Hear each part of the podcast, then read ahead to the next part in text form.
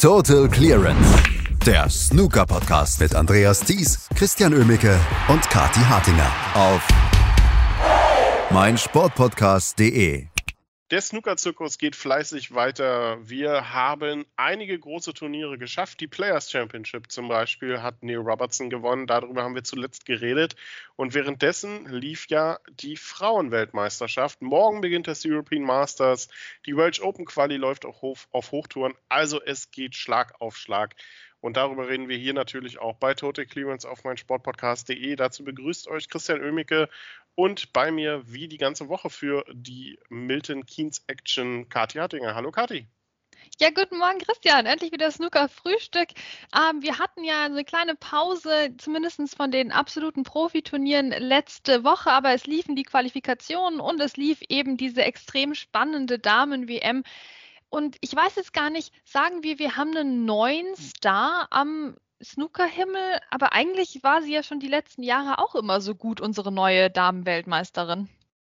Ja, eigentlich ist es die logische Weltmeisterin gewesen dann. Ne? Nach dem Aus von äh, Rian Evans im Viertelfinale und nachdem sie, die spätere Siegerin, im Viertelfinale die ähm, Hongkong, zweifache Hongkong-Weltmeisterin, also zweifache Weltmeisterin aus Hongkong, so, was sie sogar schon dreifache, ich weiß gar nicht, ähm, auf jeden Fall, Noni hat sie geschlagen. Im Halbfinale dann klarer Sieg gegen Rebecca Kenner und im Finale traf sie dann auf Wendy Jans, die ähm, Belgierin, die mit 5 zu 2 Jamie Hunter geschlagen hatte und die Belgierin, die lange, lange Zeit in diesem Finale auch wie die sichere Siegerin aussah eigentlich alles richtig gemacht, komplett dominiert. Bei Nucharut Wongharu Tai, der Thailänderin, lief nicht viel zusammen, sehr wenige hohe Breaks bei ihr. Sie hatte zwischendurch Highbreak von irgendwas um die 20. Später hat sie es immerhin auf 32 äh, noch hochbringen können. Aber das sah lange, lange nicht danach aus. Also hier wird sich die Belgierin, glaube ich, sehr geärgert haben, dass sie das nicht über die Ziellinie gebracht hat. Oh, komplett. Also die hatte das Match echt in der Hand. Ich reiche noch kurz nach, dass Onyi tatsächlich drei WM-Titel hat. Aber jetzt zurück ins Finale. Ähm, Wendy Jans, ja, ist wirklich ja jemand, hat Schade, dass sie nicht gewonnen hat. Ich freue mich gleichzeitig für Mink, aber Wendy ist ja so lange schon dabei. Also einer der ersten Namen, würde ich mal behaupten, die man so in den letzten zehn Jahren eben in Bezug gebracht hat mit Frauen, Snooker und gerade auch aus dem kontinentaleuropäischen Raum. Ähm, und jetzt konnte sie sich nicht mit diesem WM-Titel belohnen. Es ist vielleicht ihre letzte Chance gewesen, hier im Finale zu stehen. Ähm, denn sie ist ja auch schon eben sehr, sehr lange dabei. Also gehört jetzt auch zu den erfahreneren Spielerinnen, wo man sich fragt, okay, wie lange macht sie noch weiter? Ne? bin ich gespannt, wie das weitergeht mit ihr. Also schade, dass sie sich da nicht in dem Sinne belohnen konnte, denn es sah lange so aus, denn dass sie das schafft, denn wenn die Jans hatte eindeutig das bessere taktische Spiel und auch das bessere Breakbuilding. Also wir haben vielleicht die schlechteste Leistung des gesamten Turniers von Mink im Finale gesehen. Und trotzdem hat sie es am Schluss gewonnen und es wurde extrem dramatisch. Ähm, aber ich muss auch sagen, also ich war vom Breakbuilding ein bisschen enttäuscht. Das ist natürlich auf der einen Seite eine gute Nachricht, dass sie mit ihrem B-Spiel, ja, im Stile eines Mark Selby vielleicht, ähm, dieses Match dann noch drehen konnte. Aber ja, also diese 32, das war jetzt schon nicht das Gelbe vom Ei, vor allem von der Frau, die ja doch das erste Maximum Break bei den Frauen gespielt hat, also das erste offiziell festgestellte, zertifizierte. Also ja, das war ein bisschen enttäuschend, vielleicht auch für die Streaming-Zuschauer. Ich glaube, da kamen doch wieder viele von den üblichen Kommentaren so, ja, hm, also das ist schon schwer anzuschauen bei den Damen, es kommen nicht ganz so die flüssigen Breaks. Also das, das kann man echt nur unterschreiben bei dem Finale, aber die Spannung war ja da und es ging ja wirklich bis zum bitteren Ende, bis wir wussten, wer die Weltmeisterin wird. Genau, wurde erst auf die allerletzte Schwarze entschieden, nach Stunden und Stunden des Ringens. Ähm, man muss aber auch sagen, dass äh, die, die gute Mink da gegen Ende dann auch taktisch richtig nochmal einige Kohlen ausgepackt hat. Ähm, also wie sie die letzten drei Frames dann letztendlich auch weil sie ja auch gemerkt hat, ihr Spiel funktioniert nicht so überragend, ähm, auch in diesem Bereich dann nochmal dominiert hat. Und man hat das Gefühl, sie hat sich dann auch zum Ende hin tatsächlich nochmal steigern können. Und das ist eine Qualität, die ihr vielleicht auch auf der Main Tour helfen kann, denn die Belohnung für diesen Sieg ist ein Ticket für die Main Tour. Dann haben wir nächste Saison drei Damen auf der Tour und dann sollte das doch mit dem ersten Sieg dann auch irgendwann klappen, oder? Ja, muss ja, oder? Also ich finde, das ist an sich wirklich eine sehr gute Nachricht ähm, für das Damen-Snooker, dass wir jetzt die dritte Spielerin an Bord haben ab der nächsten Saison. Ich glaube auch, also diese Nervenstärke, die sie da gezeigt hat, könnte ihr helfen im Duell mit den männlichen Profis. Vielleicht haben wir dann ja auch sogar, wer weiß es denn in der Auslosung, mal ein rein Damenduell auf der Profitour. Das wäre doch auch mal was. Also auch dafür sind natürlich die Chancen jetzt dramatisch gestiegen durch die dritte Spielerin, die wir dabei haben. Ja, insgesamt, ich meine, wir schauen uns Rian Evans an, wir schauen uns Onyi an mit großer Bewunderung für das, was sie geleistet haben im Snookersport. Aber ich finde, diese Saison mehr denn je zeigt auch ein bisschen, dass es bei den beiden vielleicht nicht mehr viel weitergeht. Ja? Also ich habe doch ein bisschen den Eindruck, als müssten da neue Leute kommen, die den nächsten Schritt gehen. Und Mink könnte eine davon sein. Aber auch sie wird sich erstmal messen müssen dann auf der Main Tour. Da herrscht nochmal natürlich ein ganz anderer Wind. Ähm, ja, ich weiß nicht, was traust du ihr zu? Glaubst du, glaubst du, das klappt mit dem ersten Sieg mal? Oder glaubst du, da geht sogar noch mehr? Also spätestens, wenn wirklich zwei Damen gegeneinander spielen, dann bin ich mir ziemlich sicher, dass es mit dem ersten Sieg klappen könnte. Uh. Aber ähm, ja, du hast natürlich recht. Also, also gerade über Rian Evans, ne, ich glaube, da wird nicht die riesen Leistungsexplosion auf der Main Tour jetzt irgendwann kommen. Was die kann, das wissen wir, das, das haben wir gesehen. Ähm, die ist nicht umsonst 147-fache Damenweltmeisterin, aber ähm, da wird jetzt nicht mehr dieser riesen Run kommen, dass sie irgendwie mal ein Turnier gewinnt oder ein Viertelfinale oder was auch immer erreicht. Aber Siege traue ich ihr durchaus schon noch zu. Bei Nonyi glaube ich, äh, da könnte noch ein bisschen was passieren. Sie hat ähm, eine unfassbar gute Spielanlage einfach. Ähm, da, da kann man gut drauf aufbauen. Und Mink hat natürlich den Vorteil, dass sie einfach unfassbar jung ist und unfassbar komplett wirkt schon. Ähm, weiß ich nicht, vielleicht so ein bisschen der, der Yan Bingtao der Damen, wenn man so möchte. Ähm, also da kann viel passieren. Ich wage da jetzt äh, tatsächlich keine Prognosen, aber es ist toll, dass wir drei Frauen auf der Tour haben und dass ähm, die gute Mink jetzt hier tatsächlich den ersten WM-Titel unter Dach und Fach gebracht hat. Ja, und dann lass doch mal zum European Masters kommen, oder? Denn nächste Woche wird auch auf der Main Tour wieder Snooker gespielt und das leider nicht in Fürth. Aber vielleicht gibt es ja ein paar Leberkäsesemmel in Milton Keynes. Ja, das wäre doch schön, das wäre doch zünftig, das bräuchten wir. Ja, natürlich. Hey, wir werden jetzt echt alle einfach in Fürth nächste Woche. Aber wenn wir uns die aktuellen Fallzahlen auch anschauen in Deutschland und die aktuelle Lage, dann ist es jetzt nicht ganz ähm, von der Hand zu weisen, dass es vielleicht doch die richtige Entscheidung war, das Ganze nicht in Fürth zu spielen, sondern erst eben im August. Also ich habe meinen Schmerz darüber schon wieder überwunden, dadurch, dass wir einfach quasi unser Paul Hunter Classic zurückbekommen, unter anderem Namen, gut mit ein bisschen Qualifikation vorne dran. Aber Mai, paar Leute werden sich schon qualifizieren, oder? Hat doch bis jetzt immer geklappt. Ähm, das wird doch super. Also da müssen wir jetzt ein bisschen mehr Vorfreude uns bewahren. Das ist richtig. Mir wäre es auch lieber, die würden zweimal in Fürth spielen im Jahr. Aber wir wollen uns mal nicht zu weit aus dem Fenster lehnen, nicht zu gierig werden. Es ist super, dass wir das Turnier im August haben. Und jetzt ist es halt in Milton Keynes. Ich meine, hey, die haben sich auch immer noch ein bisschen mehr Turniere mit Publikum verdient, denn immerhin findet es ja nicht hinter verschlossenen Türen statt. Ähm, zu Milton Keynes kann man jetzt auch sagen, oder zum European Masters vielmehr, gefühlt hatten wir das schon echt lange nicht mehr, oder? Wir haben doch alle drei Wochen die Championship League, aber das letzte European Masters ist doch eine ganze Weile her. Ja, und wusstet ihr eigentlich noch, wer das gewonnen hat? Max Selby nämlich hat das gewonnen. Oh ja, gegen Martin Gould, ne? Das Martin, war das, das genau. war ein genau. Finale gegen Martin Gould, ja, der, äh, glaube ich, in einem Interview vor kurzem gesagt hat, dass dieses Finale ultra merkwürdig war. also ähm, der, der gute Martin hatte auch nicht die besten Erinnerungen dran, denn natürlich war er auch einfach auf der falschen Seite ähm, letztendlich. Kann da die Woche mehr gehen? Wir werden es sehen. Der Vorteil für uns ist ja, oder wenn man eine gute Nachricht reinlesen möchte, dass es nicht in Fürth stattfindet, es sind ja keine deutschsprachigen Spieler dabei, die dann den Auftritt vor Heimpublikum verpassen. Ja, richtig. Ja, super. Gute Nachrichten, Christian. Ich mag deinen Optimismus. Ja, hat sich wieder niemand qualifiziert. Spoiler Alert, ähm, das passiert öfters. Aber eben nicht immer. Also wir haben auch Hoffnungen, zum Beispiel für die übernächste Woche. Da müssen wir uns ein bisschen, ein bisschen noch gedulden, aber da sieht so aus, als hätten wir tatsächlich deutschsprachige Spieler dabei.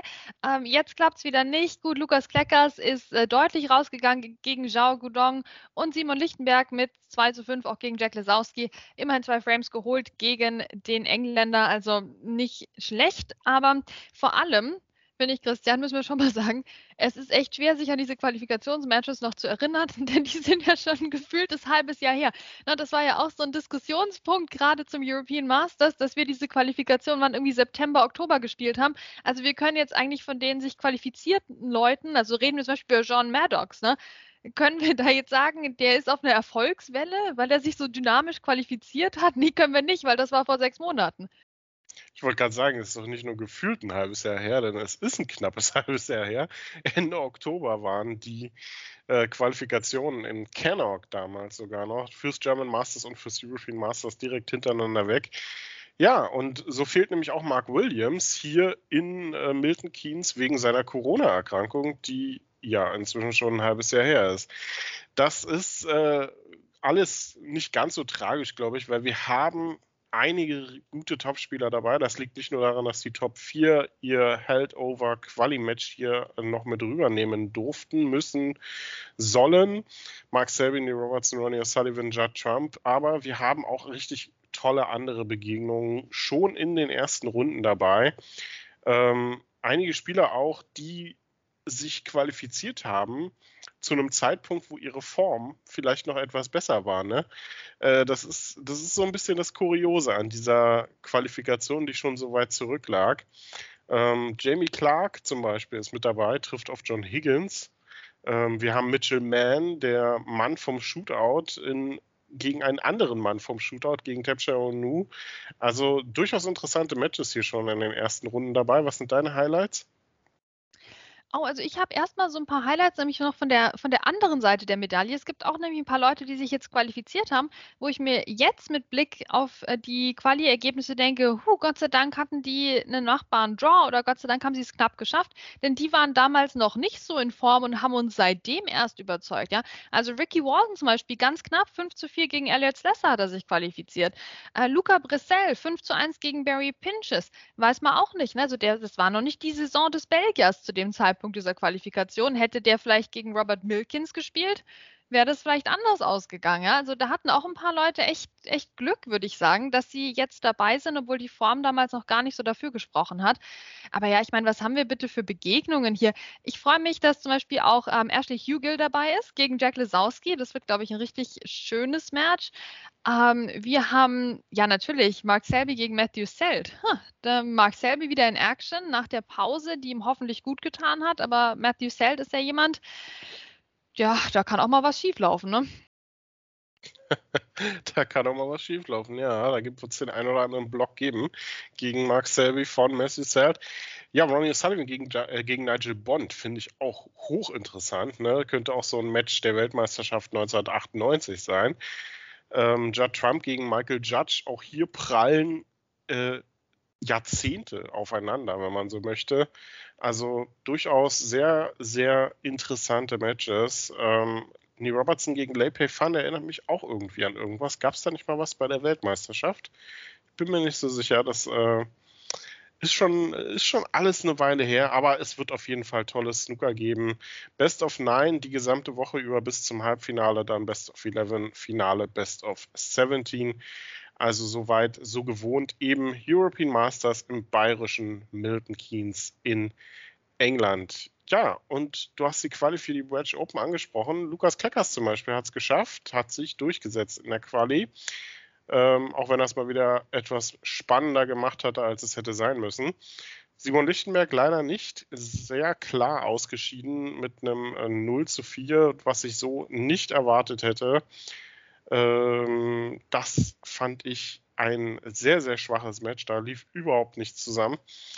Ja, aber ansonsten auch hier alles ganz gut am Laufen. Und dann geht Snooker tatsächlich mal wieder weiter, Kati. Also, wir kommen aus der, aus der, aus der Welle, die uns Richtung Weltmeisterschaft trägt, derzeit noch nicht so raus. Nee, stimmt. Also ich meine, da denkt man, man hat mal eine Woche Pause, da sind da drei Qualifikationen, zwei Weltmeisterschaften. Wir haben jetzt auch noch die Amateur-Weltmeisterschaft, die auch jetzt langsam in die Gänge kommt. Junior-Weltmeister steht schon fest. Also es ist, ähm, es geht Schlag auf Schlag hier wieder beim Snooker und es wird immer wichtiger. Ich meine, wenn du sagst, wir gehen der WM entgegen, wir gehen auch natürlich wieder dem Tour Survival entgegen. Ja, also es wird jetzt schon eng, die Turniere, gerade für die äh, Spieler jenseits der besten acht, ja, die, da, da wird die Luft jetzt schon dünner. Ne? Da gibt es jetzt vor der WM-Quali auch nicht mehr unendlich viele Möglichkeiten. Und jetzt haben wir halt, finde ich, ganz spannend in den kommenden Wochen diesen krassen Kontrast zwischen dem European Masters, wo die Qualifikation vor einem Jahr war, und aber auch den Welsh Open, wo die Qualifikation ja jetzt gerade erst war. Also da treffen diese beiden Modelle so aufeinander. So auf der einen Seite haben wir die Leute, die sagen, ja, ist doch wurscht, wann die Quali gespielt wird. Und auf der anderen Seite haben wir die Leute, die sagen, ja, also die Quali sollte eigentlich unmittelbar vor dem Turnier passieren. Ja, jetzt haben wir beide Modelle im direkten Vergleich. Bin ich auch gespannt, was da passieren wird. Ja, Anton Kasakov übrigens war der junge Mann, der ähm, die Junior-WM äh, die Junior-Amateur-WM der WSF gewonnen hat und damit auf die Main Tour gehen wird und damit immerhin Julian Boyko beerbt, der sein Main Tour-Ticket, äh, das durfte wohl feststehen, nicht halten kann ähm, und damit in die Q-School wird gehen müssen, aber immerhin dann ein weiterer aus der Ukraine dabei. Also in Kontinentaleuropa geht ein bisschen was Richtung Snooker. Ja, absolut. Ich meine, das sind doch gute Nachrichten. So eine Junior-WM muss man auch erstmal gewinnen. Also da, das war schon recht beeindruckend. Und jetzt läuft ja natürlich noch die, die Senior-Amateur-WM auch. Also auch hier geht es natürlich um viel. Und da haben wir auch ja, Namen dabei natürlich wieder, die wir von den Profis kennen, die jetzt eben momentan Amateure sind und sich da auf die Art und Weise versuchen, auch nochmal ein Tourticket zu erspielen. Ja, also es, es passiert auf vielen Ebenen sehr viel im Snooker. Man muss fast aufpassen, dass man den Überblick nicht verliert. Und man muss auch ein bisschen aufpassen, dass es nicht allzu sehr ausartet, finde ich, von Organisatorenseite, was den ähm, Turnierkalender angeht. Aber im Moment, finde ich, kommen wir da noch gut durch. Genau. Ähm, auch ein paar deutsche Namen sind tatsächlich mit dabei bei der WSF-WM. Richard Wienold zum Beispiel, ehemaliger deutscher Meister und auch Umut Diekme. Es ist einiges geboten derzeit im Snooker und wir werden euch nächste Woche hier erstmal übers European Masters auf dem Laufenden halten. Das war's von uns für heute mit der Vorschau. Bis die Tage. Was zum Teufel, du Bastard? Du bist tot, du kleiner Hundeficker. Und dieser kleine Hundeficker? Das ist unser Werner.